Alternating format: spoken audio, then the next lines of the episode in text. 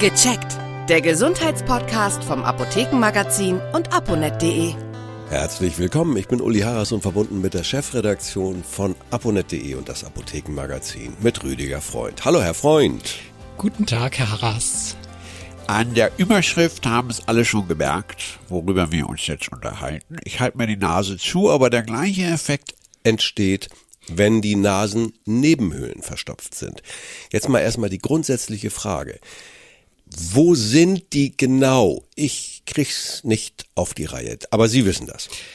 Ja, also zumindest so ungefähr. Als Apotheker muss man das nicht so ganz genau wissen, aber also die Nasennebenhöhlen sind quasi Höhlen, die sich im Schädelknochen befinden.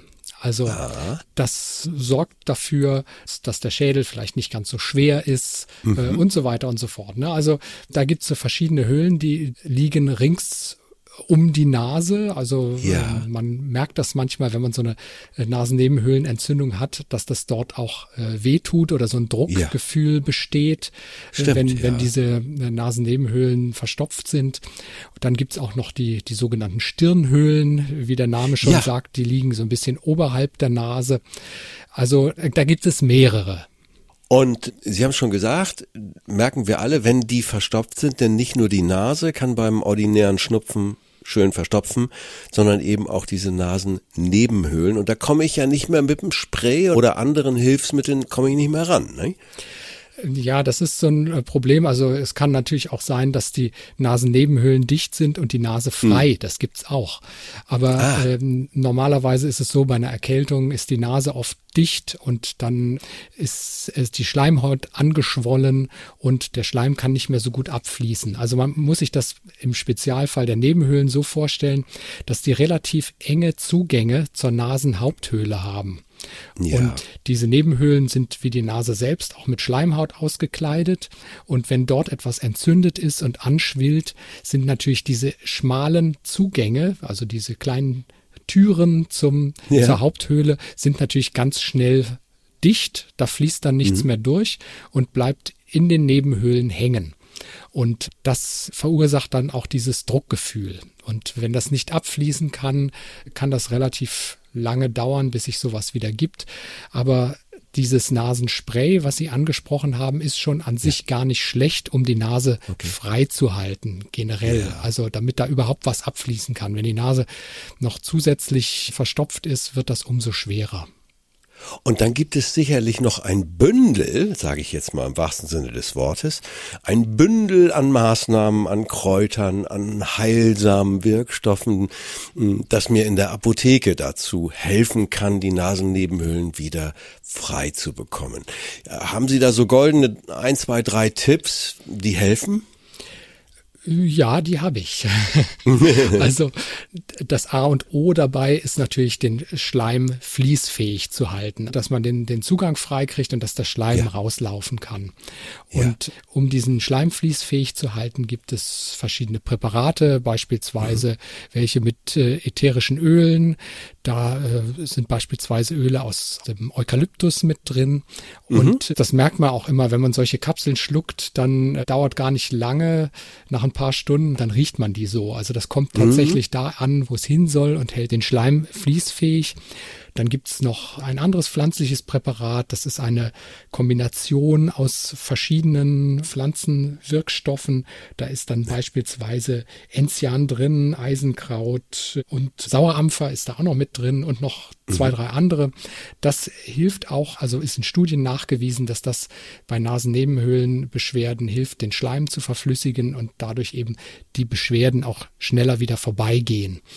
Ansonsten kann man natürlich außenrum noch das ein oder andere tun. Also viele empfinden so Inhalationen mit heißem Dampf ganz. Da wollte ich nämlich gerade drauf hinweisen. Das ist ja auch ein Klassiker, den ich leider viel zu selten im Hinterkopf behalte, ne? Weil es ist so einfach, dieses Dampfbad, da braucht man ja auch keine gibt's ja auch Geräte für, ne? Kann man sich ja auch alles kaufen, so spezielle Inhalatoren und so weiter, aber in der Regel reicht doch ein Topf. Ja.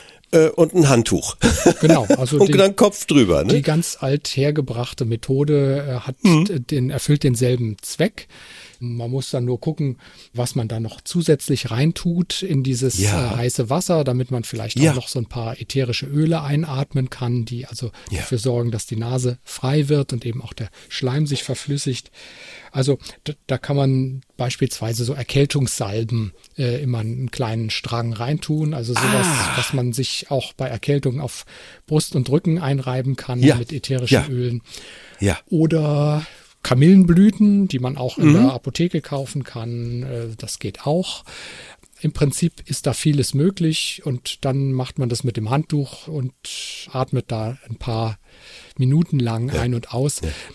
Das ist immer ganz wohltuend und es nimmt so ein bisschen den Druck im Kopf, habe ich das Gefühl. Ob es da nun tatsächlich wissenschaftliche Studien gibt, die sagen, wenn man das jetzt 3-mal am Tag macht, dann ist man in 5 Tagen das alles los. Das glaube ich eher nicht, aber es ist eher sowas für das persönliche Empfinden. Und wenn man das Gefühl hat, der Kopf wird freier, dann kann man das ein paar Mal am Tag machen und hat dadurch einfach schon eine Erleichterung. Also dem entnehme ich, dass das wissenschaftlich noch nicht geprüft worden ist. Das wundert mich. Das nachzuweisen scheint schwierig zu sein, ne? Ja, man ist wie bei vielen Erkältungssymptomen. Ja. Das ist einfach so eine Erkrankung, die geht ja normalerweise auch von selbst innerhalb von 10 bis 14 Tagen weg. Ja. Da wird jetzt in der Wissenschaft nicht so viel Augenmerk drauf gelegt, dort jetzt immer etwas zu erforschen. Also es gibt natürlich gut erforschte Mittel gegen Husten, gegen Schnupfen, gegen alles Mögliche. Aber das ist jetzt auch nicht in jedem Fall so. Aber jetzt, was ich noch empfehlen kann, im Anschluss betrifft natürlich auch die Nase. Ja. Das sind Nasenspülungen. Also das ist so ein bisschen, hat vielleicht noch nicht jeder gehört. Es gibt so Vorrichtungen, so Nasenspülkannen.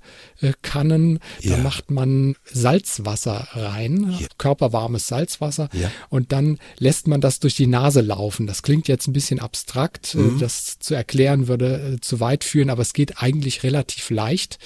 Man muss sich da so ein bisschen überwinden, aber wenn man die Technik einmal raus hat, dann ist das kein Problem. Und das sorgt auch dafür, die Nase von Schleim zu befreien und einfach auch dort freie Atemwege zu schaffen. Also zumindest die Nase wird dann frei. Im Zweifelsfall wird Ihnen das auch ein bisschen in der Apotheke erklärt. Also ich mache immer gute Erfahrungen damit. Also da gibt's keine dummen Fragen. Und die freuen sich. Alle, ich habe noch niemanden erlebt, der die Augen verdreht hat und sagt, ich muss Nasenspülung erklären. Nee, weil ich würde da auch erstmal ein Fragezeichen haben. Aber wo wir da in der Apotheke sind, Antibiotika, das ist doch die Allzweckwaffe. Jetzt nicht zu Beginn einer Erkältung. Also ich würde mal sagen, am Anfang, wenn man einen Virusinfekt hat und da entwickelt sich dann so eine Erkältung draus und da kann dann auch so eine Nasennebenhöhlengeschichte raus erscheinen. Ja. Aber das ist alles viral bedingt. Da muss man jetzt noch keine Sorge haben, dass Bakterien dabei sind und in dem Sinne kann man auch mit Antibiotika am Anfang gar nicht viel ausrichten. Stimmt. Ja, also auch das rutscht mir immer wieder durch. Die wirken nur bei Bakterien. Und bei Viren, Es kann natürlich sein, wenn so eine Nasennebenhöhlenentzündung länger besteht, der Schleim nicht abfließen kann, dann bietet der Bakterien einen guten Nährboden und die können sich darauf vermehren und es ist also möglich, dass so ein bakterieller Infekt dann oder eine sogenannte Superinfektion, weil sie sich obendrauf legt auf den viralen Infekt, dass sowas dann auch noch entsteht und erst dann besteht die Möglichkeit, mit Antibiotika zu behandeln. Aber das muss dann natürlich, wie immer bei Antibiotika, der Arzt verschreiben und gucken, ob es sinnvoll ist. Dann haben wir den Rundumblick auf die verstopfte Nase. Herzlichen Dank. Ja, danke ebenfalls und bis zum nächsten Mal. Jo, tschüss. Tschüss. Vielen Dank fürs Zuhören. Vergessen Sie nicht, unseren Podcast zu abonnieren. Und viele weitere Tipps und Informationen für Ihre Gesundheit lesen Sie online auf www.aponet.de und alle 14 Tage im Apothekenmagazin, das Sie kostenlos in Ihrer Apotheke bekommen. Bis nächste Woche zur neuen Folge von Gecheckt, der Gesundheitspodcast vom Apothekenmagazin und aponet.de.